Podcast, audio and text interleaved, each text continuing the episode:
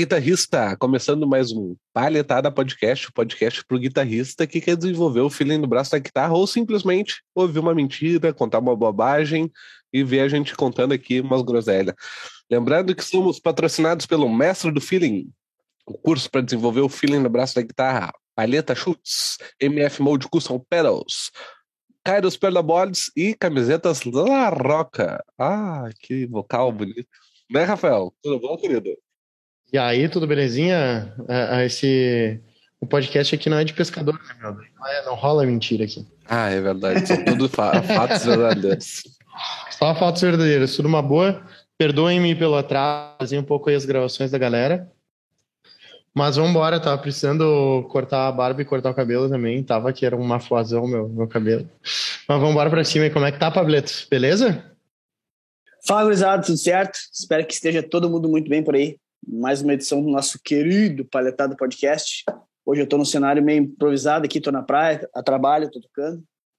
E temos como convidado nosso brother Diogo Juan, guitarrista, vocalista, compositor, cara super novo, mas já tá aí despontando de diversas formas, está na estrada, está compondo, está produzindo, está trabalhando com gente casca grossa e com certeza vai ter bastante coisa muito legal para contar já de história para gente. Como é que tá aí, jogo? Tranquilo, velho? E aí, beleza?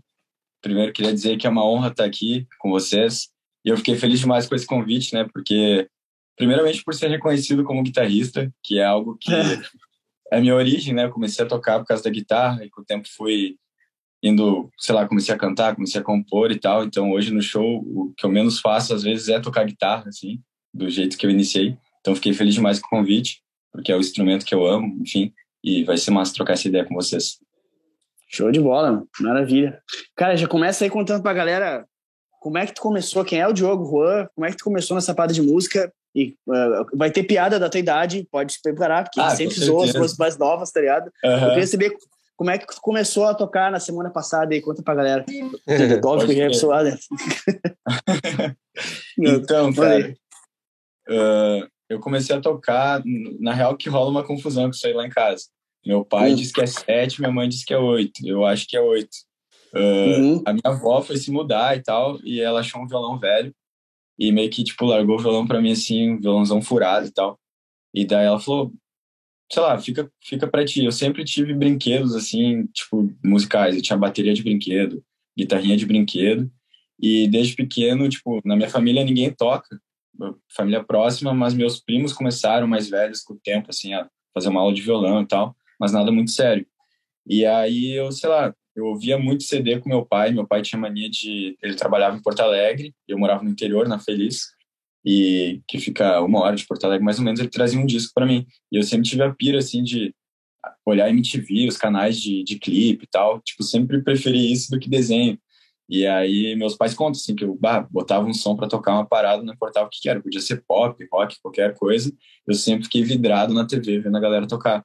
E aí, dito e feito, assim, quando eu ganhei o violão, eu lembro que meu primeiro professor foi o Jeffrey, que era guitarrista do Porto do Som na época e ele morava lá perto de casa, daí, tipo, fui lá com o violãozinho, daí ele começou a me dar aula, aí com o tempo já fui para outro guitarrista mais de rock, aí um ano depois já tava com a primeira guitarra, e foi uma parada rápida, assim. E aí, cara, com 10 eu já tava tocando na noite, na verdade, é bem louco isso. Com 10 Poxa. anos eu fiz, é, eu fiz minha primeira apresentação, assim, com uma galera mais velha, tocando e guitarra. E trocava por cerveja, né? Por comissão. Com 10 anos, tocava, tocava pelo charge, né, cara? É, chocolate e janta, né? E aí, e aí eu lembro que foi muito rápido, assim, daí, tipo, eu tinha um professor muito importante também, que é o Daniel Stoffels, que ele é da Cidade Feliz, e ele meio que dava aula para todo mundo, assim, que curtia rock e tal. E aí ali foi uma troca muito grande, assim, tanto que a galera que toca comigo hoje, que é mais velha que eu, né, por exemplo, meu guitarrista da, do projeto, ele era aluno do Dani, eu conheci ele lá, eu, sei lá, tinha nove, ele tinha uns 15, e aí, tipo, eu cresci, na, na real, a minha maior inspiração no início foi a galera da minha cidade, assim, que era gente próxima que eu conhecia, mas que, enfim, a gente se juntava lá no final de semana, ele fazia um sarau, e aí a galera trocava informação, trocava ideia, e foi assim que, que eu me desenvolvi. Que massa! Tu tá com quantos anos hoje? Quantos anos hoje, Diego? Cara, eu tô com 21, eu faço 22 21. final do ano. Cara, é. que massa, velho. E, e tu começou com que tipo de influência, assim, na guitarra? O que que te... Quando tu começou a guitarra mesmo, assim, quais eram uhum. os sons que tu tava ouvindo, assim? O que que tu estudava? Como é que era essa pira? Sim, então, uh, eu lembro certinho, assim, do, do, momento que a minha cabeça... Sabe quando dá aquele... O clique, assim? Sim, eu lembro sim. De estar, eu lembro de estar em Caxias do Sul, até na casa do, do meu Dindo, e ele botou para tocar. Uh, ele tinha um compilado, assim, um DVD do Guns, que era um compilado de clipes, e eu lembro do clipe de Welcome to the Jungle, assim. Guns é uma banda que hoje até ouço muito, tipo, quase não ouço. Passou, assim, mas eu lembro que no início, cara, eu pirava principalmente na estética da banda, assim, aquela parada meio. Sim. Sei lá, o Slash Cartola. Eu lembro que aquilo me chocou, assim, me assustou um pouco, porque eu era pequeno, assim, tinha uns oito. E aí, a partir disso, eu pirei no Slash, assim, dele. Como acho que a maioria da galera da minha idade, o Slash é um cara que normalmente bota no rolê, assim. Aí, com o tempo, tu vai, vai mudando, né? E aí, eu lembro que no início foi o Slash, assim. E aí, quando eu comecei a fazer aula de guitarra com um professor que curtia rock and roll, ele me deu um CDzinho que tinha Maiden, Sabá, Metallica. Aí eu lembro de passar horas no quarto, assim, tentando tocar as paradas. E fazia aula com ele, tirava um pouco, mas ele ficava tentando tirar de ouvido. Eu lembro que foi a época que eu mais desenvolvi, assim, acho que musicalmente. E aí no início eu era metaleiro, né? Eu tinha minha primeira banda de rock, quando eu tinha 11 anos, a gente tocava só metal. Era bem engraçado. Hoje eu penso é engraçado, né? Porque hoje eu já claro, claro. com pop e tal. E aí com o tempo foi isso, sim. E aí outro cara que mudou minha vida, que eu digo assim, é brasileiro, né? Que é o Matheus Assato. Ali sim, no Instagram, sim. eu lembro quando começou a aparecer os vídeos dele. E aí eu pirei naquela parada dele tocar os sons, assim, fazendo os acordes, a harmonia, o baixo, tudo junto, assim, uma mistura. E eu lembro que eu me encarnei nisso, assim, comecei a querer fazer isso. E aí, a partir dele, eu comecei a curtir John Mayer. Daí, a partir dos dois, uh, o Frusciante era uma influência para mim, do, por causa do Red Hot. Aí, a partir deles, eu cheguei no Hendrix, cheguei na galera mais das antigas, e aí mudou tudo, assim. Minha visão da guitarra mudou, linguagem, tudo. Eu vejo dessa forma. Total, não, pois é, foi uma mudança bem brutal, assim, porque na real, ouvindo assim as músicas que tu compõe, que tu postas, que eu acho muito legais, tu, tu tem uma pegada meio nacional, assim, no, no tipo de coisa, não, é por, não só pelo som sem português, mas me parece que rolou uma influência de alguma coisa nacional, assim, às vezes eu, eu, sinto coisas assim, na harmonia, coisas meio Ed Mota em algum momento, não sei, o, o que que tu pegou de nacional, assim, nas suas influências para compor depois, porque para mim, é, não tá. Quando eu ouço tuas músicas, eu não ouço só assim John Mayer puro, assim. Tem uma Sim. parada do tipo de harmona que usa aqueles acordes mais sétima maior, que Sim. são harmonias classicamente usadas em músicas do Brasil, assim. Como é que tu chegou nesse tipo de som para compor e tal? Sim, é, isso tem a ver com. Isso já, já vem de algo que vai além da guitarra, assim. Uh, que hum. foi o que eu consumi mesmo, consumi de música. Uh, o primeiro cara, assim, tipo, eu sempre gostei de ouvir pop quando eu era mais novo. Até é engraçado, o cara ouvia meio escondido, né? O cara tinha vergonha de falar que gostava de pop. Aquela parada Rock Win, Nossa. sabe? No Facebook. Uhum. Sim, e aí sim, sim. Eu, eu, tocava em banda de rock, mas eu sempre curti o hip hop, assim, sempre fui meio cabeça aberta para isso. E, e aí, cara, nos últimos anos, assim, eu tenho pirado muito em R&B, uh, sei lá, John Legend, Daniel Caesar, uh, tem vários Pode caras assim, que eu escuto que vêm do pop, mas tem uma pegada meio soul ainda no meio. E aí, a partir disso, eu comecei realmente a querer tocar esses sons, começava a gravar cover. A galera da minha idade gosta de ouvir essa parada, sabe? E Sim. aí. E aí eu comecei a misturar tudo isso na cabeça, assim, e meio que até a galera costuma dizer que eu tenho uma identidade tocando, eu acho que, acho que essa identidade vem disso aí, que eu comecei a usar esses acordes mais brasileiros também, que eu comecei a tocar bastante música brasileira, enfim, nos shows, nas gigs, assim, tipo, essa pegada nova que tem Lagoon, uh, que é tipo um reggae rock, mas que tem influência BR no meio, Jovem Dionísio, tem um monte de bandas assim brasileiras que eu gosto hoje e artistas. E aí como eu também minha proposta é lançar autoral e eu quero ser um artista, enfim, eu, eu tenho a ambição de ser um artista nacional reconhecido no meio do pop, claro. Tal, mas sim, trazer sim. a guitarra, tá ligado? Esse é o meu objetivo, trazer a guitarra de algum jeito. Tanto que se a galera for no, no meu show, apesar de ser pop, sempre rola isso aí. Tem, tipo assim, pessoal que me conhece lá desde pequeno, principalmente na Feliz, que é um lugar que a galera curte muito rock. Quando eu montei o projeto novo, a galera no, tipo, tinha um estranhamento, assim, bah, o que será que vai vir? E aí a galera se surpreendia que a gente tocava um rock, mas com um pop, na verdade, mas com aquela pegada de banda ainda, que é a minha raiz, com guitarra e tal. Então, acho que essa fusão das paradas, assim, que gerou esse jeito de tocar. E eu realmente, eu amo sétima, sétima maior, eu brinco com o dedão ali, boto nota embaixo e tal. Aquela parada que tu fala nos teus vídeos, né? Que inclusive eu gosto uhum. muito. Sim, sim, sim. Uso isso aí e tal. E aí essa junção que deu. surgiu isso aí. Que massa, velho. E a, a, parada, a parada de compor, velho, foi meio que, tipo, natural, assim? Ou brilhou, tipo, ah, vou, quero compor, tu começou a treinar na, na marra e começou a brilhar a composição cada vez melhor. Como é que, como é que apareceu pra ti as composições pra ti na tua vida? Sim, uh, eu, tipo, sempre gostei de escrever. Uh, escrever não pra, pra música, né? Escrever, sempre gostei de escrever. E aí, foi 2012 ou 2013, não lembro o ano ao certo. E a minha banda de rock, na época, a gente ia abrir um show da Vera Louca. E uhum. a gente era bem novo, assim, piazão. E, e aí não rolou de abrir o show na hora, por questão de uma, uma organização, assim, do bar e tal, de não avisar os caras que estão abertura no bando da cidade, aquela parada, assim, de não, também não cabia a galera no palco. E aí meio que a gente ficou, eu lembro que a gente ficou tri triste, assim, com a, com a galera da Vera Louca, assim. E aí a gente até, os guri queriam murchar a, a van deles, os pneus. Ah, Meu Deus! Rolê, rolê de criança, sabe? É bem engraçado isso. Eu faria total. o, o Diego Dias, né? O Diego Dias, que é o cara do, do Beatles do Acordeon, enfim, grande amigo meu até hoje. Os caras da Vera são os queridos, assim. Tenho eles como no início eles foram muito importantes. Aí o Diego chamou meu pai, na época, meu pai que levava a gente para tudo que é lugar, assim, para tocar. E aí o Diego queria conhecer a gente, queria vir lá em casa, ensaiar com, a gente um dia. E aí, cara, o disco surgiu um, um, disco, assim, o Diego ficou um ano vindo lá em casa, a gente produziu um CD na época, foi a minha primeira experiência em estúdio, gravando e tal. E ali a gente, tipo, eu sabia que eu tinha que escrever, assim, eu tinha um disco para escrever. E aí a gente, daí é ali que eu comecei a escrever, assim, na época eu não era vocalista da banda nem nada, mas eu escrevia a maioria dos sons junto com, com mais alguém sempre. Mas eu tenho o nome em todos os sons, assim, praticamente. E ali eu, desde lá, não parei, assim. E aí chegou um ponto em que eu tinha vários sons diferentes que não cabiam mais na banda. E justo por essas influências que eu ouvi e tal, que já fugiam um pouco do rock, e aí que eu comecei, tipo, lembro que um dia eu pensei, cara, ah, tem som que eu vou começar a escrever pra banda e som que vai ficar para mim. E aí eu comecei a postar no Instagram os sons que ficavam para mim, da galera começou a curtir e tal, daí quando eu vi, tipo assim, não tinha mais como eu sustentar a parada, eu tinha que assumir que eu era o Diogo, claro. enfim. E aí foi um bagulho natural, assim. Ah, massa demais, velho. Muito bacana. E uh, como é que é o nome do produtor que tu trampou? É o Giba, né? É, o Giba. eu trabalho com o Giba Mundinho hoje. Como é que chegou uh, esse trabalho lá, cara? Porque é um estúdio muito massa. Ele é um produtor muito conceituado, né, meu? E Sim. com certeza eu quero que tu fale um pouco de como é que foi trabalhar nesse estúdio, porque deve ter sido uma experiência e um aprendizado muito grande, né? Sim.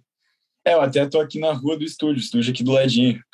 Ah, fuder, massa. É, o, Ca... o Caco é manager do estúdio, ele é um dos cabeças lá e também é manager da minha carreira junto com o Sandro Horta, que é lá de São Paulo. Ah, pode crer, meu. legal. Aí o, o Sandro até é, é, bem massa contar essa história, porque na pandemia, como a gente não, não tinha como tocar, eu bah, foquei demais em networking. Eu sempre fui muito ligado, assim, sei lá, pegar a galera, tipo, por exemplo, pegava fotos lá da Lagoon, do Vitor Clay, e aí, pô, entrando lá no, nos perfis que estavam marcados, cara, quando eu vi, eu chegava na, no cara lá do início da parada, assim, que fez ele chegar e tal. E eu sempre fui muito ligado nisso. E aí eu, cara, na, na pandemia fiz muito contato e o Nossa Toca, principalmente assim, quando, quando eu comecei a ouvir música brasileira, assim, eu não tinha uma referência brasileira, alguém que eu me espelhasse, assim, pensando não, não musicalmente, mas pensando num caminho a se, a se seguir, assim, para chegar onde Sim. eu quero chegar. E aí, por coincidência da vida, eu, o Rick Bonadil, eu fui parar lá no, no Midas uma vez, 2018. Ah, que massa. E aí, cara, eu, eu, foi a minha primeira música autoral que eu postei, assim, uh, minha.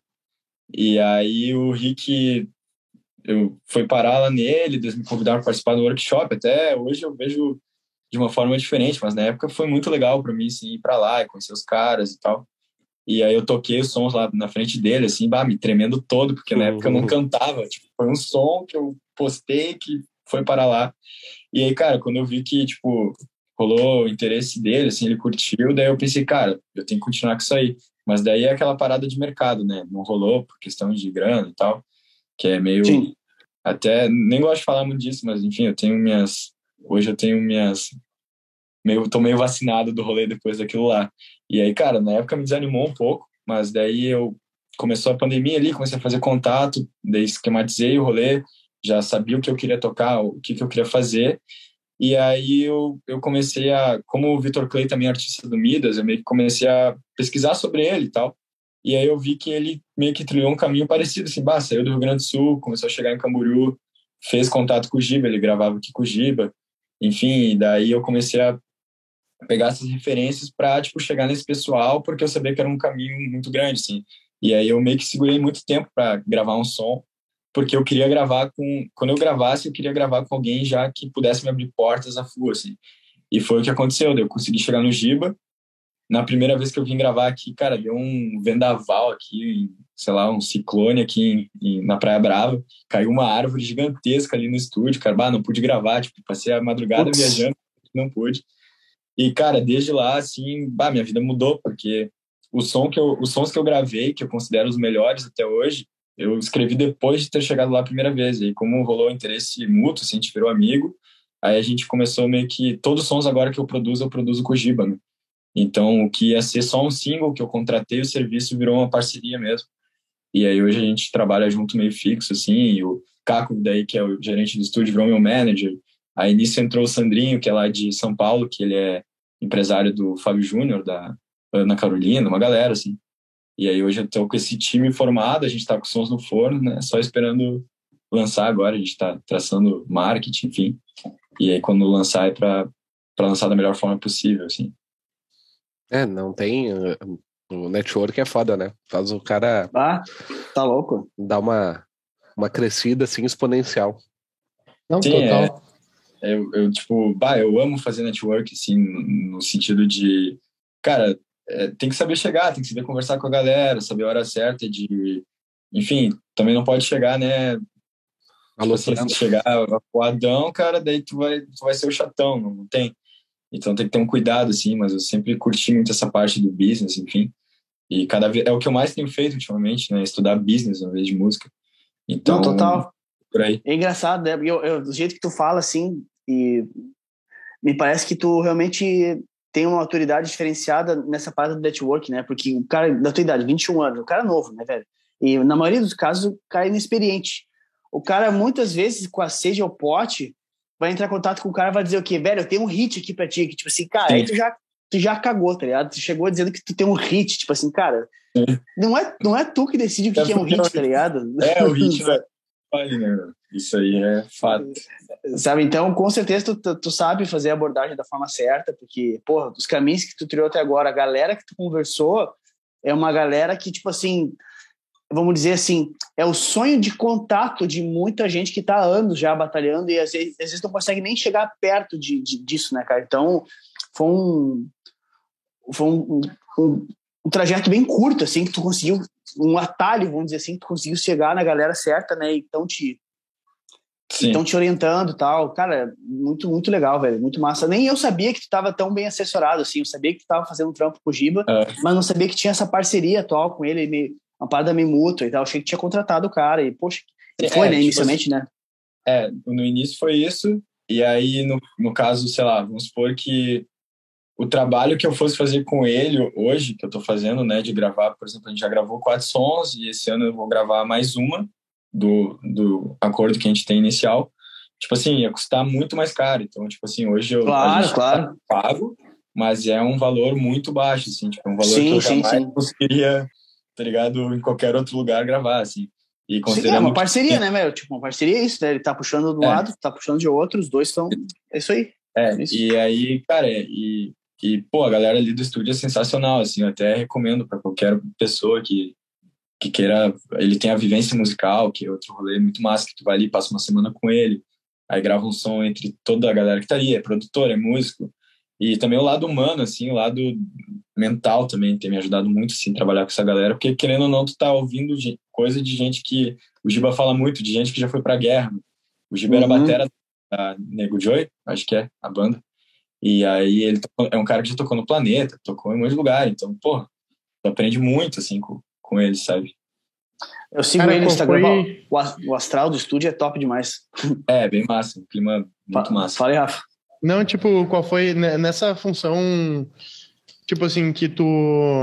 Quando tu chegou lá e tu falou que, pá, a cabeça dos caras pensa diferente já, né? É, é, é aquela coisa, os caras já trilharam, já erraram muito, já fizeram acontecer algumas vezes já, né? Tipo, qual foi a Sim. parada que mais te, te impactou, assim, nesse. Quando tu chegou lá e os caras começaram a falar, bah, bah, isso daqui eu não tinha visto nesse sentido, sabe?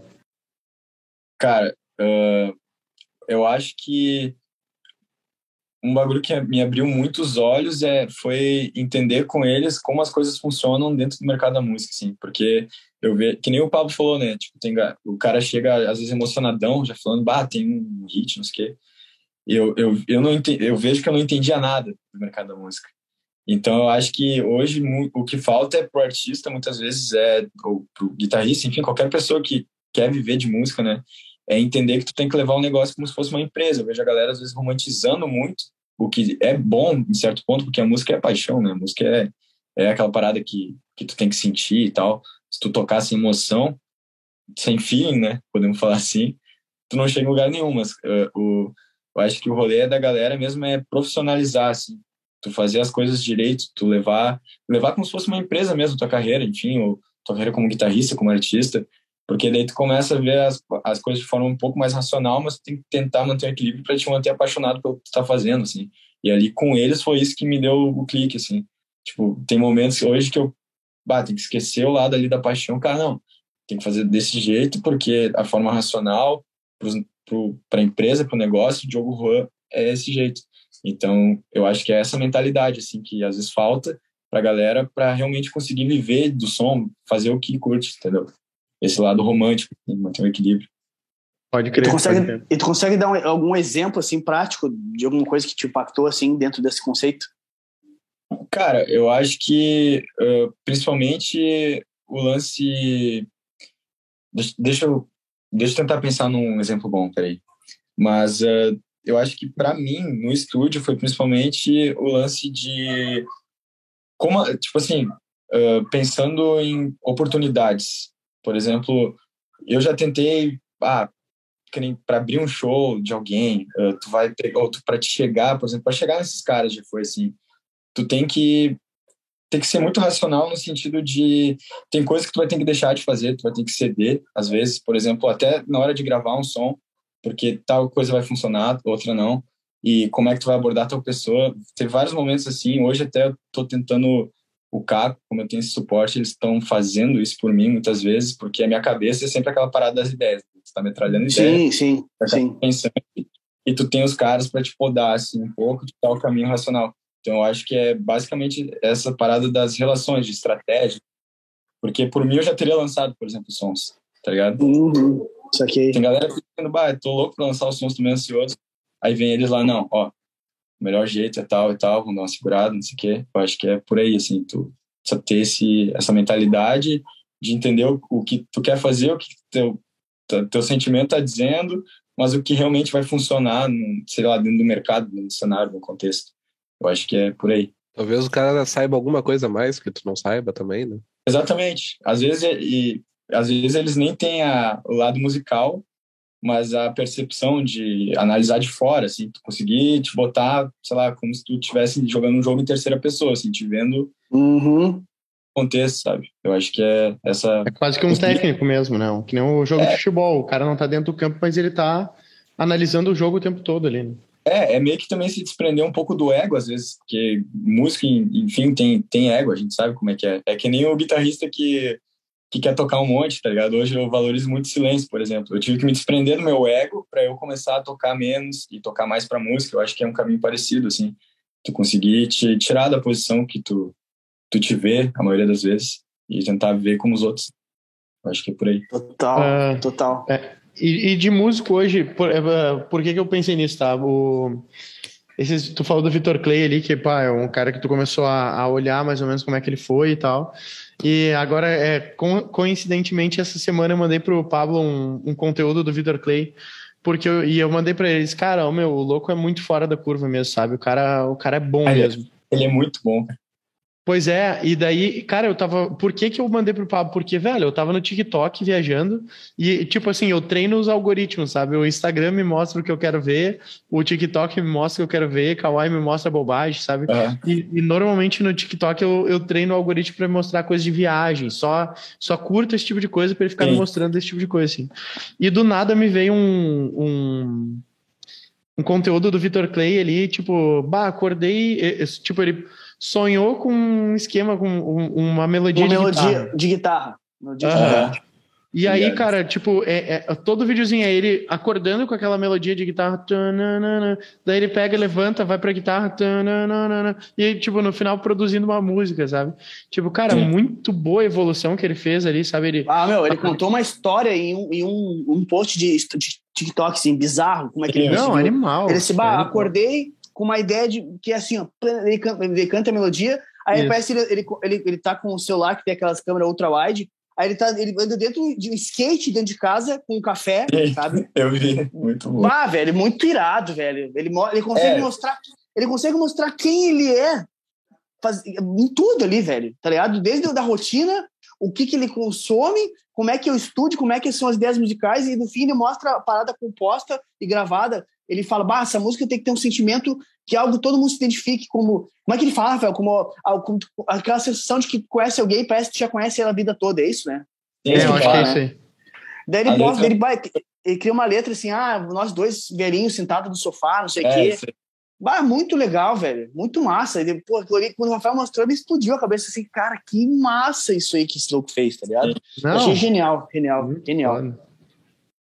É, é, esse lado da produção de conteúdo é muito massa, até algo que eu deveria fazer mais. Eu tava meio limitado, que eu tava com um celular muito, bah, velhão. Agora, essa semana, até semana passada, eu comprei um celular novo, que é o que eu tô usando para gravar hoje aqui. Justamente para dar um da produção de conteúdo, que hoje é muito importante, né, cara?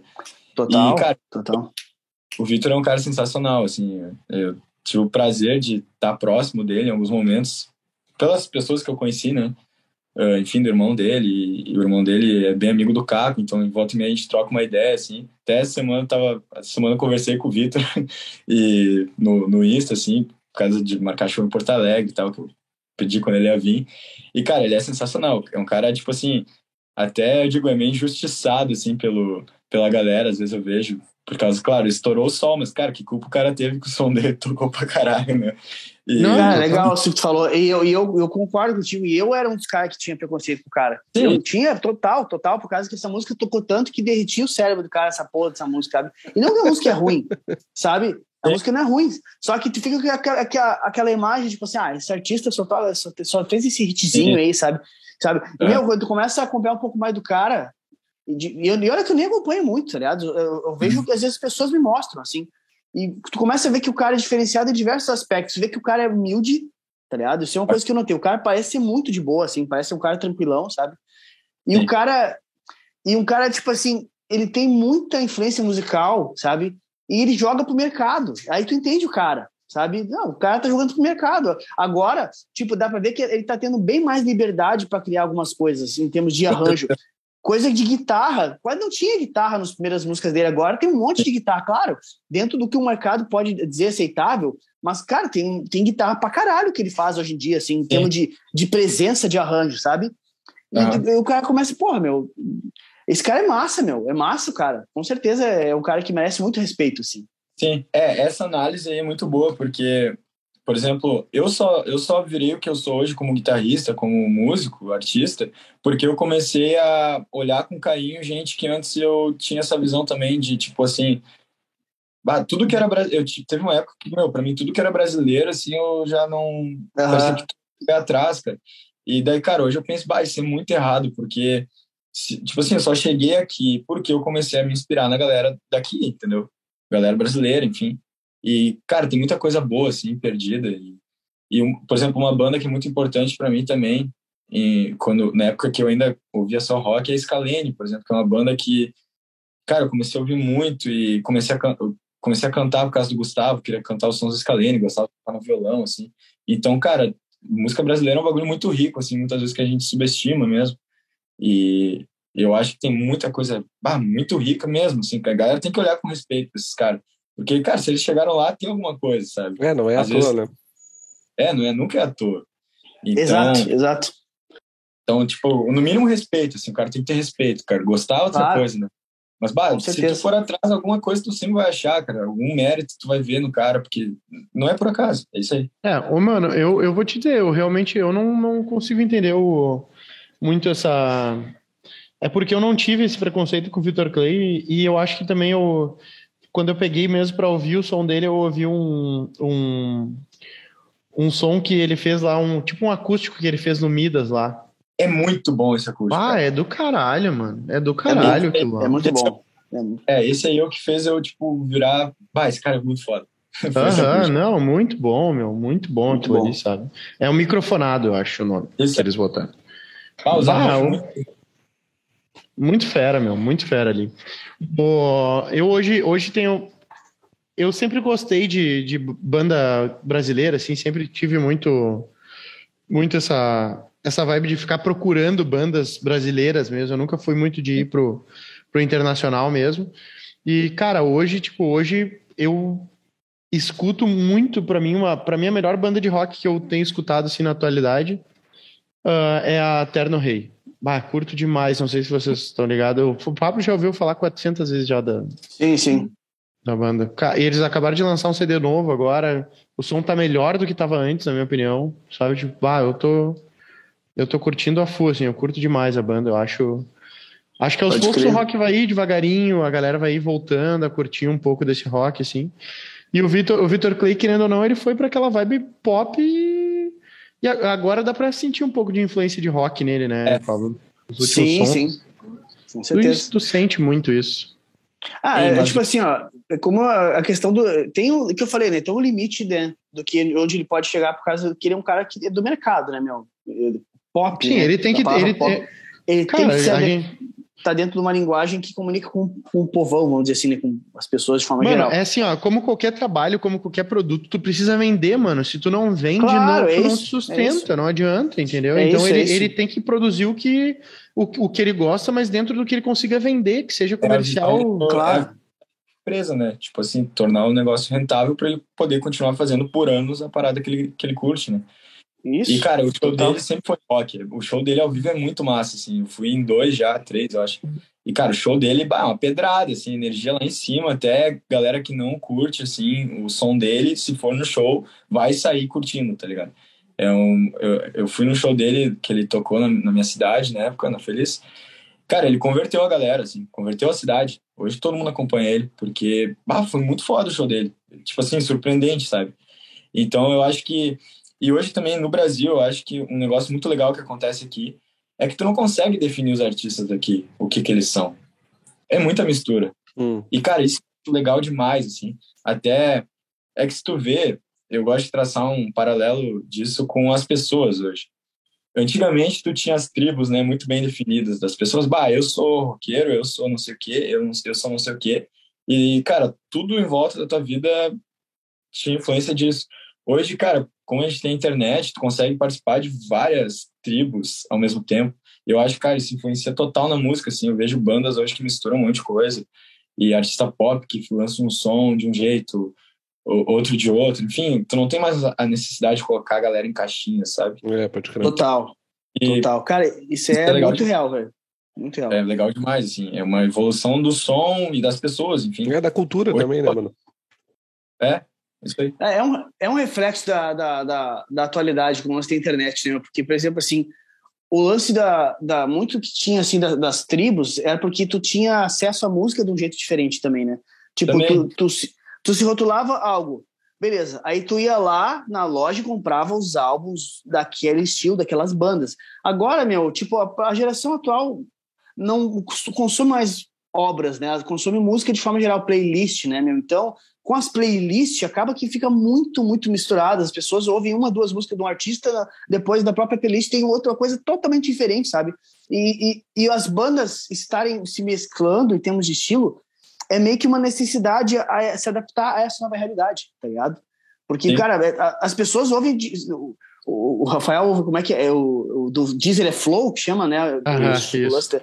O Rafael brinca, né? Que às vezes ele tá, tá ouvindo um, um negócio, daqui a pouco ele vê uma coisa muito aleatória, Aleatória assim, total. da, da parada. tá Agora, agora parou com aquelas óperas que tocava. de É, o, o meu tocava, o meu tocava música russa, mas eu acho que começou a guerra, daí eles pararam de distribuir. É, é, foi isso aí. Mas, E, cara, muito interessante essa, essa tua, tua visão aí, Mas, cara. mas eu vou te falar, eu Fala, vou te falar, meu, essa, essa função aí tem muito a ver com tribos, tá ligado? Antigamente a gorizada. Você lembra que o Dallas falou que os pagodeiros se pegavam no soco com os metaleiros? Sim, Então, sim. tipo, tu se grudava numa tribo pra te se pertencer. é, Pra te ter o Pertence. pertencimento de alguma coisa, tá ligado? Só que hoje, É meu, isso a gente tá na internet, tu pertence a todos os grupos ao mesmo tempo. exatamente, Então, eu acho que a gente desapegou um pouco disso de defender um estilo musical ou brigar por alguma coisa, porque a gente pertence a tudo, a gente não precisa brigar pra ser, tá ligado? É isso aí. Tu segue uma página de, do- de rock, tu segue um artista pop, tu tá num grupo no Face de viagem, tu tá em outro de guitarra. E, cara, é assim, tá ligado? E, e é muito louco isso, porque eu vejo por mim, assim, cara, eu ouvia muito metal, cara. Tem dia que, pô, eu vou na academia às vezes, essa semana, por exemplo, um dia eu ouvi o Blood, Blood Sugar Sex Magic, do Red Hot, no outro, cara, eu botei o novo Uhum. do dia, eu acho bom pra caralho. E aí no mesmo dia terminou o álbum, botei o Slave pra tocar, cara. Tá tudo bem, tá ligado? É. Tu Claro, curte, é isso aí, não tem muito teto. total, Pois é, total. Cara, eu eu, nas antigas eu só escutava reggae, eu era regueiro na infância, tá ligado? É, Hoje em dia eu escuto de tudo, mano. Eu, eu tô nessa pegada, eu vou pra academia, às vezes eu tô vendo um bagulho nada a ver. Tipo, uma música bem de boa, assim, um cara puxando um supinão lá e eu ouvindo uma música bem de boa. E aí quando vê, tá uma pauleira do nada. é isso.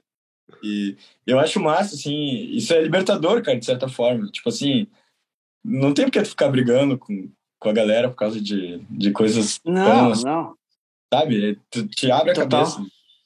E, cara, isso aí acabou refletindo numa. E no fim das contas, esse, esse estilo novo, essa nova abordagem, acabou eh, de forma instantânea fazendo com que as, os artistas, as bandas, ah, se mesclem com outros, com outros estilos. Isso é- virou meio que um padrão, assim, cara, para tu Sim. se diferenciar, tu tem que trazer, tipo assim, ah, meu, dificilmente vai estourar uma banda de rock que é só rock, só elementos daquele do rock que tu conhece dos anos, dos anos 70, tá ligado? Sim. Pro rock, por exemplo, assim, vir estourar de novo, vamos dizer assim, né? Cara, o cara vai ter que trazer elemento do trap, vai ter que trazer ah, de coisa que tá em alta, do, sei lá, Billie Eilish, tipo assim, ele, cara, elementos que estão em Eletrônica, alta, que, eletrônica, tudo, tá ligado? É é uma forma da galera passar a prestar atenção em ti. Tu tem que trazer elementos que, a que o pessoal já esteja acostumado, sabe?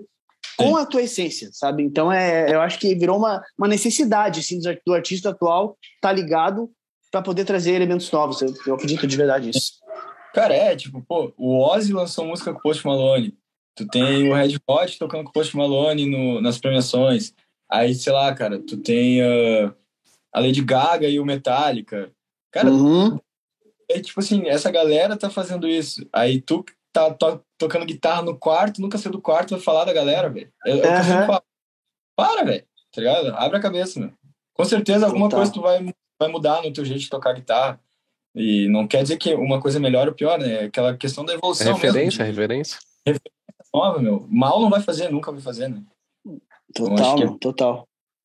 E, cara, Muito isso irado, totalmente no. Tipo assim, agora trazendo isso pra guitarra, meu, bah, mudou minha linguagem total, assim, tocando guitarra. É um bagulho muito louco, assim, quando eu, eu vejo, vejo vídeo meu tocando metal lá no. quando eu era bem pequeno, e hoje tocando, assim, cara, é muito louco, assim, como isso mudou.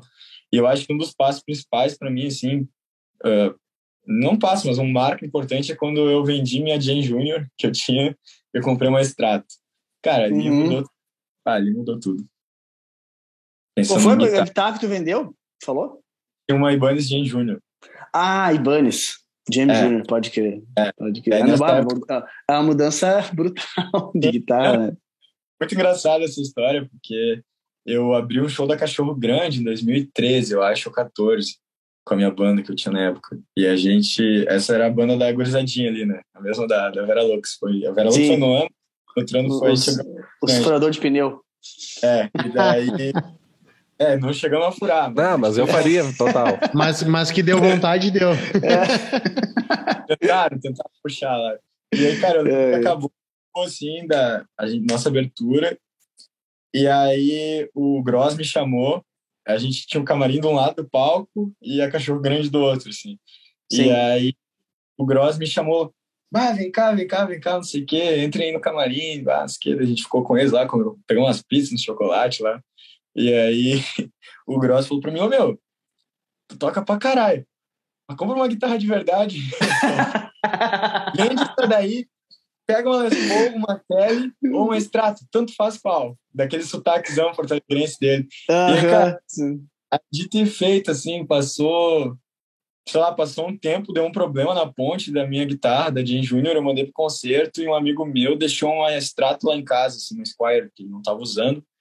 E, cara, comecei a tocar com a Squire, ele voltou a Ibanez, e eu não queria mais tocar com a Ibanez, cara, queria tocar com a Jane Júnior, quer dizer, tocar com a Extrato.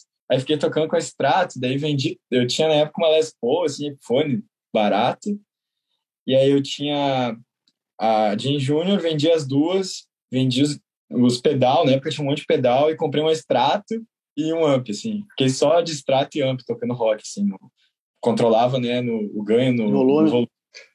Muito cheio de pedal e tal. Até hoje, assim, uso um pedal de, que é o do solo, o outro é o timbre limpo do, do amp e já era, tá ligado?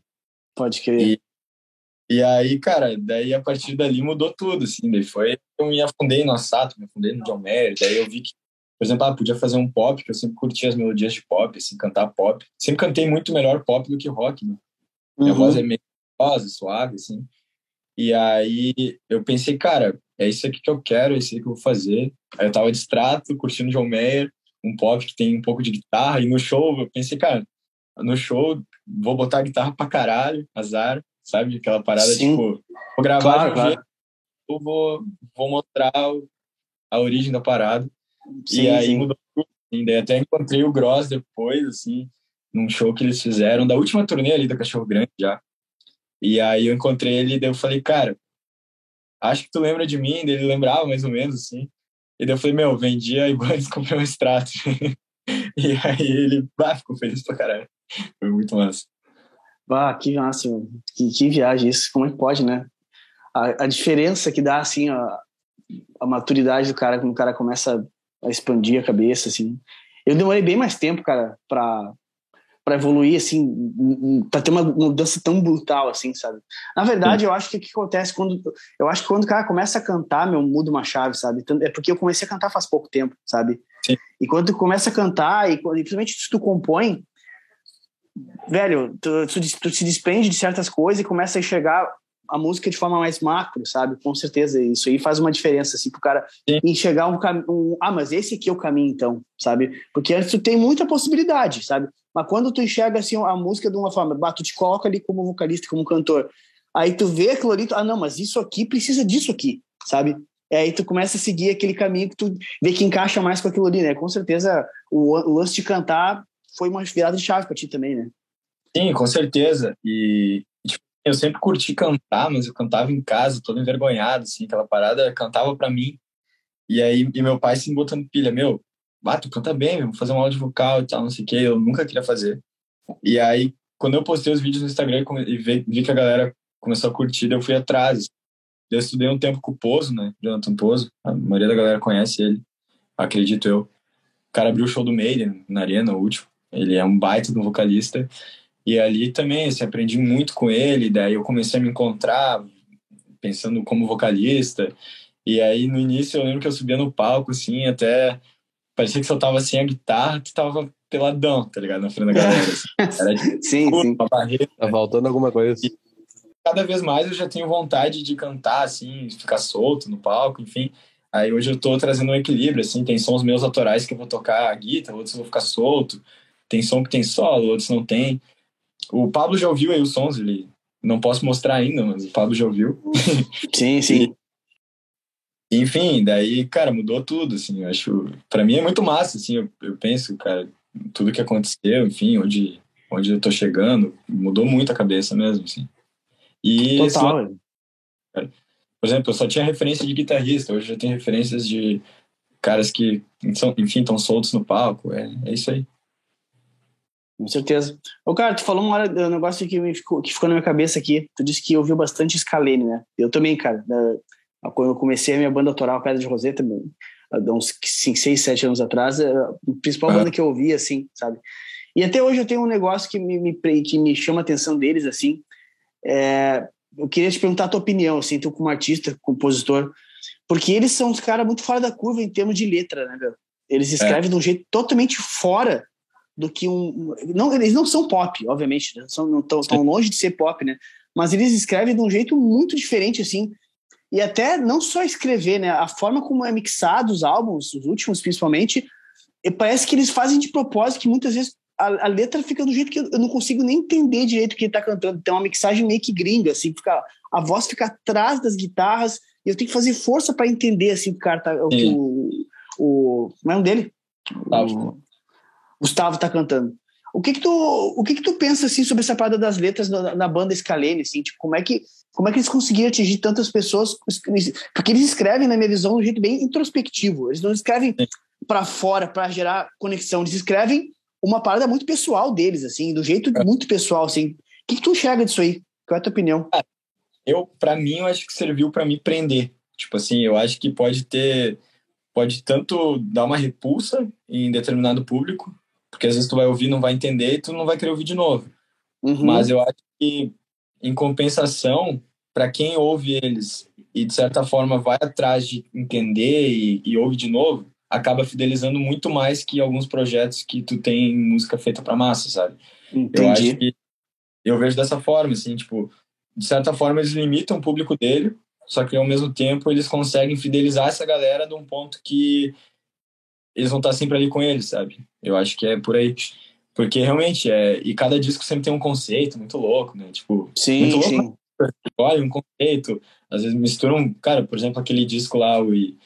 Não lembro qual é o nome agora, mas é o que eu mais ouvi. Eu, não, eu sempre confundo o real, surreal e tem um outro lá, o segundo, que é o éter. Cara, misturam, é, misturam um conceito de física com sociologia e e crítica social no meio de, desses conceitos. Então é, é, é, uma, é um bagulho meio denso, assim, né? Se tu pensar. Total. Ver. Mas eu sempre curti essas paradas, assim. Eu sou meio, no fundo, eu sou meio nerdzinho, tá ligado? Bem no fundo, sou meio nerdzinho. Então eu sempre gostei de ouvir Scalene, assim, fazer relações entre as coisas, enfim. Então acho Sim. que é, é por esse meio, assim. Eu acho Pode que eles crer. devem utilizar a galera, assim. Total, faz total sentido. Muito massa, velho, muito massa mesmo. E hoje em dia, como é que tu tá em relação à guitarra, os teus estudos? Tu tá praticando as tuas músicas, simplesmente? Tu tá praticando, tirando músicas de guitarristas que te inspiram? Como é que tu tá a tua relação com a guitarra hoje em dia? Com a correria? Cara, uh, eu tenho tocado menos guitarra do que eu queria, queria assim, pra falar a real. Mas hoje, quando eu toco, é muito mais uh, criando, assim. Tipo, eu não tô com uma rotina de estudo fixa, mas, até porque eu faço faculdade, enfim, tô, daí tô sempre na estrada também, ultimamente, toco, sei lá, duas, três vezes por final de semana. E aí, por exemplo, vim para cá hoje, não, não tô com a guitarra aqui, tô só com o violão, né? Que a gente vai fazer um acústico trio, ontem foi um acústico em dupla. E, enfim, daí eu toco durante a semana, assim, no meio das outras paradas, mas é sempre um momento de criação, eu tô sempre compondo com a guitarra, na verdade. E, e, e, eu curto também, tipo assim, eu vejo que a guitarra, apesar de eu ter me afastado um pouco dela, comparado com, com tempos anteriores, ela ainda é o, é o momento, assim, que meu cérebro dá aquela expandida, assim. Por exemplo, num dia que eu vou, vou compor, enfim, se eu começo a tocar, cara, eu não consigo parar. Aí tá um problema também. Mas se eu pego a guitarra, assim, de manhã cedo, meu, quando eu vejo, foi o dia inteiro tocando guitarra, é um bagulho que eu viajo mesmo assim, e o resto esqueço. E aí eu tenho um cuidado, assim. Mas é, ainda é um instrumento que eu vejo que boa parte das melodias de vocal e tal, eu, eu tiro da guitarra, muitas vezes. Eu, eu gosto, é um negócio que tu fala também, de cantar o que tu tá tocando. Então eu, tenho, eu sempre tive esse, essa parada de criar voz e guitarra tudo junto. Então uma coisa também tá interligada com a outra, assim. E, mas Total. volta e meia, som, música eu tô curtindo. Mas eu tenho tirado muito muita coisa de pop, assim, tenho tentado, estou, eu estou vendo, por exemplo, pego um som, vejo várias versões ao vivo, eu gosto de ver a galera do pop tocando ao vivo, porque, cara, uhum. a banda, caras é sempre uns arranjos sinistros, assim, tu pega, pega, tipo, Agora, um cara que eu curto muito é o Harry Styles, tu pega o próprio Justin Bieber tá com uma, agora tá fazendo show com banda. Cara, a banda dele é sinistra, meu. Tipo assim, os arranjos de guitarra, de batera, é, é bagulho fora, é fora da curva num nível muito grande, assim, tá ligado? Melhor que o dinheiro pode pagar, né? É, tipo assim, é uns arranjos muito fodas. o que eu tenho feito, assim, com a guitarra é, é, é, eu tô estudando e vendo como colocar a guitarra dentro de um arranjo pop de uma forma que fique animal, assim, que um cara que curte rock, um, enfim, vai botar o olho ali vai ficar tipo, meu Deus, cara, que bagulho massa, mas ao mesmo uhum. tempo seja aquela parada que vai, tipo, tirar a música do foco dela, entendeu? Então eu tenho sim, feito sim. muito até para mim arranjar os sons da e as versões que eu faço com a minha banda hoje, né? Tipo assim, eu meio que eu mudo muito os arranjos do, dos sons assim, apesar de seguir tentar ao máximo manter o cover ali fiel, eu boto muito da minha cara, então claro. eu tenho sempre feito, feito essa projeção, assim. E aí, meu estudo na guitarra hoje é isso, assim, é meio que ver como colocar ela dentro de coisas que necessariamente ela não estaria ali, entendeu? Então é, é algo que, que, tem, que eu tenho feito, assim. Massa demais, velho. Tem alguma pergunta fora da, da guitarra, Rafael? Não, não, eu, eu queria nessa experiência toda que tu teve de com a galera de estúdio, assim, como é que é a visão deles sobre a equipa? Tipo, eles. A galera toda lá, ela pensa mais simples ou ela pensa em, em tipo, sentar. Tem que ter o trocentos mil pedais ou o som que os caras. Normalmente a galera usa digital, usa analógico. Tipo, qual é essa, esse universo porque, querendo ou não, a gente está falando de estúdios de ponta, produtores de ponta, sabe? Tipo, uma, um outro nível, onde todo mundo está querendo chegar, entendeu? Uh, uh, e tu teve acesso, tu encostou lá, tu tá junto com os caras. Tipo, como é que eles, eles enxergam isso e como é que eles lidam com isso? Boa pergunta. Uhum. Cara, é tudo muito simples, para falar real. Tipo assim, uh, por exemplo, as guitarras que a gente gravou é tudo ligado direto no, no Mac, daí, enfim, se a gente quer botar pedal, a gente bota ali, não tem amp e tal, é tudo digital, assim, que a gente tem feito ali no Giba. A primeira experiência que eu tive em estúdio foi com o Matheus, do Audi Farm, sabe? Vocês conhecem? Uhum. Sim. Aí ali, ali já, tipo, é um... Até pelas bandas que ele grava, né? Enfim, o, o estilo dele. É mais raiz, já... assim, a parada, né? É, eu lembro que lá a gente ligou mesa bug, tá ligado? Uhum. Gravamos com bug, tudo no cabeçote, a caixa em outra sala e tal. Ali no Giba já não. É um rolê mais. Uh, até porque não é que todo mundo produzir. Bota... É, produzir, produzir, né? E, tipo assim, a gente perde muito, a gente perde muito tempo debatendo arranjo. Uhum. Resta bastante coisa de arranjo, mas a parada é muito mais simples na questão, assim, tipo, de. Principalmente de, de guitarra e tal. Claro, não é que o cara é desleixado com os timbres, mas a gente chega. Sim, sim, jeito. sim é muito mais pensando sempre em produtividade, pensando em acelerar mesmo. Mas é, é claro, é aquela parada, tipo, ali foi muito legal que o jeito que a gente fez. Nas duas primeiras músicas que eu gravei, a gente meio que, tipo, eu vim com o som pronto, e aí em dois dias a gente pré-produziu e gravou para valer, enfim. E aí nos últimos já, tipo, eu senti que funcionou muito melhor, que a gente pegou meio que dois dias, assim, e a gente pré-produziu dois sons que eu já tinha, e eu, eu, eu, sou, eu, sei lá, eu vou muito com as ideias meio prontas já na cabeça, assim. Tipo, como eu tenho uma experiência já de chão grande, assim, com, com banda, então eu acabo tendo conhecimento de outros instrumentos além da, da guitarra claro. e da voz.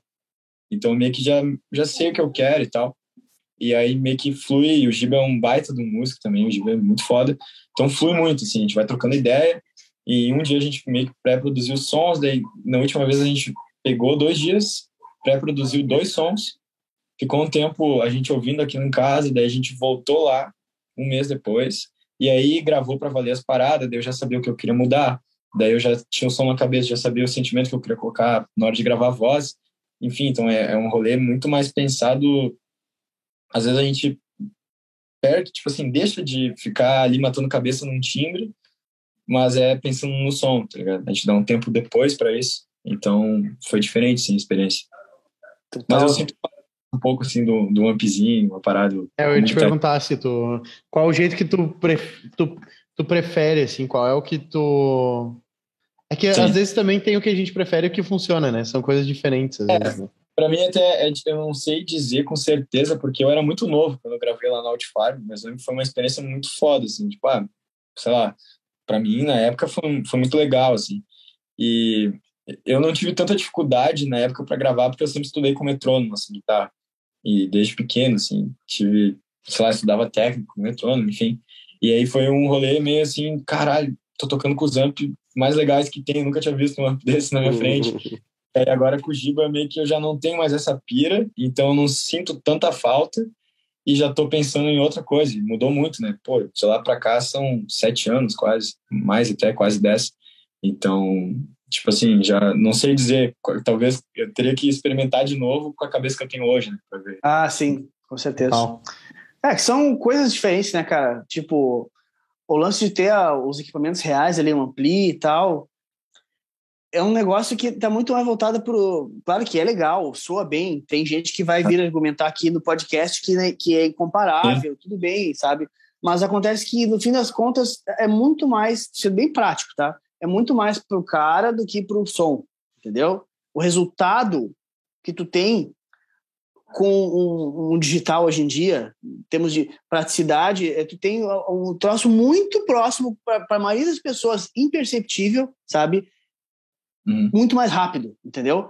Porque, porque, porque, cara, em termos de, de, de som e de, de versatilidade, de, de variedade, né? Porque às vezes, assim, ó, vamos pensar só no, só no ah, o som de macho. Pô, tu vai lá, tu testa um macho, pô, tu equaliza, tu bota o microfone, tu muda a posição, vai na sala, toca, mas testa com a outra guitarra. Aí tá, beleza. Cara, mas vai lá e de repente mexe tal coisa no ampli. Aí o cara vai lá e mexe.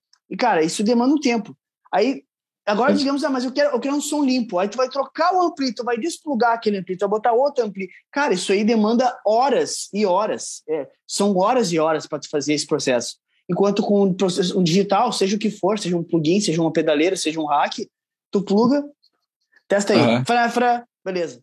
Ah, meu preset aqui tem esse ampli. Fra, fra, mexe aí. Pá. Cara, é, é meio que instantâneo. Então, pro, pro trabalho que o cara quer fazer que é produzir pro, um trabalho que, que, seja pop, vamos dizer assim, né? Vamos usar a palavra pop, né? Sim. Tu, tu tem que, ah, o teu tempo é dinheiro ali, meu, é, não tem como comparar, não tem, sabe? É. A não ser, a não ser que o cara seja assim, os cara, como eu disse, né? O cara tá estabelecido já na parada de ser um, um cara que nem o Diomeiro da vida, assim, sabe? O próprio, é. próprio Victor Clay, tá ligado? O Victor Clay, se ele quiser, Sim. hoje em dia, ele pode se dar o luxo de pegar, não. Vou fazer que nem o Foo Fighters fez, eu quero gravar um álbum só no rolo. Não tem computador Sim. esse meu álbum. O Victor Clay pode hoje em dia, tá ligado? Se ele quiser. Sabe? Não, é exatamente. Pô, é um negócio que eu tenho muito na cabeça, assim. Cara, eu, eu amo tocar com ampli valvulado, por exemplo. Meu ampli é valvulado. Eu sinto falta no estúdio, sinto, mas eu sei que não, não, não é isso que vai determinar se a. Exato. Não é isso, tá ligado? É isso aí. E daí, eu falo, é, é, se desprender do ego, tá ligado? Aquele ego de uhum. guitarrista que todo mundo que trabalha com arte tem, assim, um pouco. E isso, cara, eu acho que é o principal que, que eu que tem acontecido comigo, assim, nos últimos anos, trabalhando com essa galera, assim, é ver o que realmente importa, velho. Cara, tanto que agora com os meus sons, por exemplo, se eu mandar para o público em geral, pra galera, tipo assim, amigo meu, que eu, bah, mandei o som pra ouvir, pra testar e tal. Cara, se eu mandar uma versão mixada, uma versão não mixada, cru, só com, com a, o que a gente gravou, nada editado e tal, cara, ele não vai perceber, velho. Eles não percebem, não. Tipo, é, é, isso é coisa de, guitarri, é coisa de guitarrista pra guitarrista, sabe? Cara, no dia que eu tiver grana, óbvio que eu vou querer gravar um, um disco com, com o amp que eu quero lá, bah, e dar uma atenção gigantesca para cada timbre. Mas eu sei que isso vai ser detalhe, tipo, mais para mim do que para quem vai ouvir. Então, isso. cara, hoje o importa é eu fazer a minha música chegar na galera e a galera comprar a ideia e eu conseguir tocar mais, uh, aumentar meu cachê, eu conseguir viver melhor do, já fazendo o que eu tô fazendo. Enfim, então, uh, tipo assim, é um detalhe, tá ligado? Não é isso que vai determinar o teu som, né? Total, velho. Total, muito massa. Show de bola, velho. Muito legal mesmo. Uau. Tem mais é. alguma. Mais Não, não, acho que é, é, é, bom a gente ouvir essa visão, assim, sabe? A gente ter essa visão não, direto da fonte, né? Isso, isso é sim, massa, sim. assim. Uh, porque, cara, sei lá, às vezes a gente acha uma coisa, a gente acha outra. Às vezes a gente é muito também eu acho às vezes, tipo, sei lá, não é uma palavra preconceituosa, né? Mas tipo assim, a gente é muito catequizado, não? Tipo, eu preciso ser assim, do jeito. Eu sou eu, cara. Sabe aquela coisa, tipo, não, isso daqui é o meu som. Se tu não gosta, te fode, tá ligado? Tipo, uhum. não, mano, eu acho que. Eu acho que assim, show de bola, né? Se tu não gosta, te fode, mas eu tenho que aceitar que eu também vou me fuder e não vou conseguir viver disso, não adianta, entendeu? Então, assim, tem momentos, teve um momento Guns, teve um momento Iron Maiden, teve um momento, sabe, tiveram esses momentos, a gente tá vivendo um momento mais suave, eventualmente mais uh, outros estilos de música. E, e uh, eu curti a ideia do para onde a gente foi quando veio a função do Vitor Clay, porque eu acho que é um cara que casualmente essa semana eu curto a ideia dele, eu acho que ele ele conseguiu se adaptar muito bem ao som atual do negócio, sabe? E ele hoje sabe se posicionar de um jeito muito bacana, sabe? E, e uh, ainda teve a coincidência de eu ter enviado para o Paulo essa semana, assim, porque bah, é, é, outro nível de pensamento, assim, de ideia de produção de conteúdo e de, de produção musical mesmo, assim. Mas eu, eu curti muito, curti muito a, a, o papo, assim. Achei que a gente foi para um lado que a gente estava precisando ir no podcast. Sim, muito legal, muito legal mesmo, porque abordou uma parada um pouco mais ampla, assim, né? Porque às vezes a gente fica Total. falando mais da história da guitarra e, claro que cada um tem sua história, tudo bem, né? Mas eu eu sabia que o, que o Diogo era um cara novo, tinha estrada, mas eu não sabia o quanto ia dar para se aprofundar em certas conversas, assim, mas deu uhum. para ver que, ele, que a visão dele tá muito acima, assim, da média, assim, com certeza. Muito legal, cara, muito massa mesmo. Curti demais esse bate-papo. Obrigadão por ter aceito o convite aí, Diogo. Muito massa, mano. Show de bola mesmo. Faz como tu me chamou, cara, porque... Principalmente porque tipo assim, tem galera, a maioria do meu público hoje não, não ainda não, nunca viu eu tocar guitarra, tá ligado?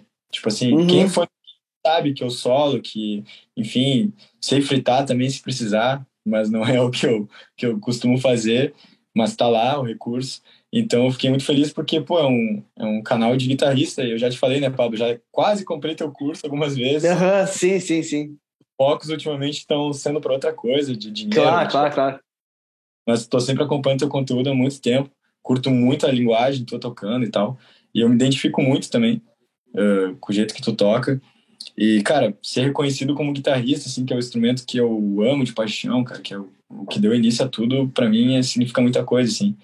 E, pô, tu é uma baita de uma referência para mim, assim. Então, tu sabe disso, já te falei várias vezes. Então, bah, fiquei feliz demais mesmo.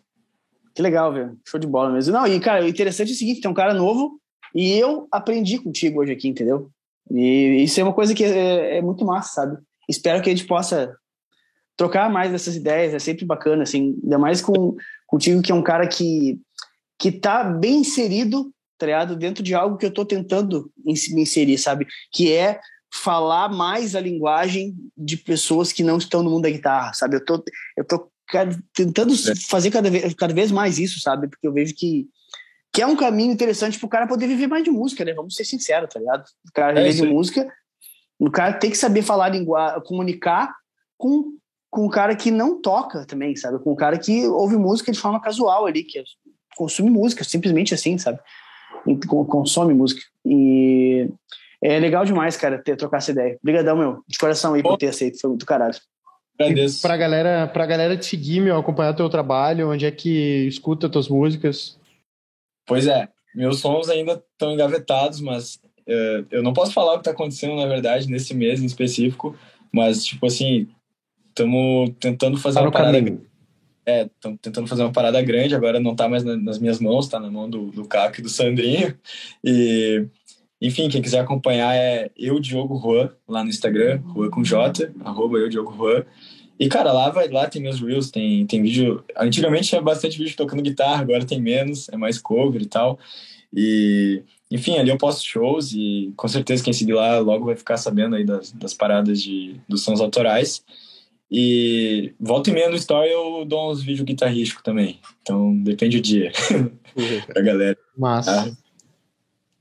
Valeu, Diogo. Diogo. Obrigadão pela parceria aí, por participar.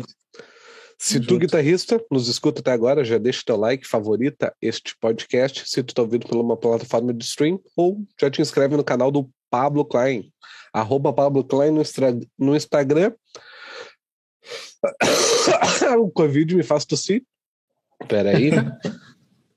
e de segunda a segunda a gente tá sempre postando alguma coisa diferente lá no arroba do Pablo Klein. Para ti que quer desenvolver o feeling no braço da guitarra. Lembrando que somos patrocinados pelo mestre do feeling, paleta chute, CMF Mode Custom Pedals, Cai dos Pedalboards e camisetas La Roca. Ah. Fechou-lhe todas, então, gurizada. Nós, Valeu, meu gurizada. É, brigadão mesmo pelo teu tempo, foi muito bom ouvir a tua experiência aí, dessa tua Porra. vasta idade. Então, Espero, Obrigadão espero que, eu espero que, ah, que teu pai tenha deixado tu participar do podcast. Mas Depois a é- gente. agora, agora já não tem acontecido muito, mas ah, antes da pandemia, meu, bah, eu juro, na, da, da- tipo assim, no início da pandemia até agora, eu devo ter crescido uns 20 centímetros. Eu tenho, tinha desenvolvimento atrasado e tal, os bagulho. Cara, eu chegava pra tocar nos picos e já, já, já era maior, né? Mano, os caras às vezes, tipo, bah, me dá uma serva e tal. Ah, não. Como assim, cara? Eu vou tocar, hein, cara. O cara não tem um fio de barba na cara ali, ó. Mais meu. um guri de 12 anos, tá É. ligado? Tá Ah, eu louco. vou- Eu também, eu também não venderia, velho. Ah, porra, eu que vou tocar aí, mano. O que aconteceu? Baca a carteirinha aqui de estudante, ó. Agora, deu uma Aham. cre- agora que deu, deu uma crescida, daí parou com isso aí. Parou com isso aí. Pode crer. Pode crer. Maravilha, cara. Cara, muito massa, muito massa. Obrigadão mesmo. E tu, guitarrista, já começa a seguir lá o, o, o Diogo Juan. Pega a tua guita, te inspira nele, senta a palhetada e bora emocionar.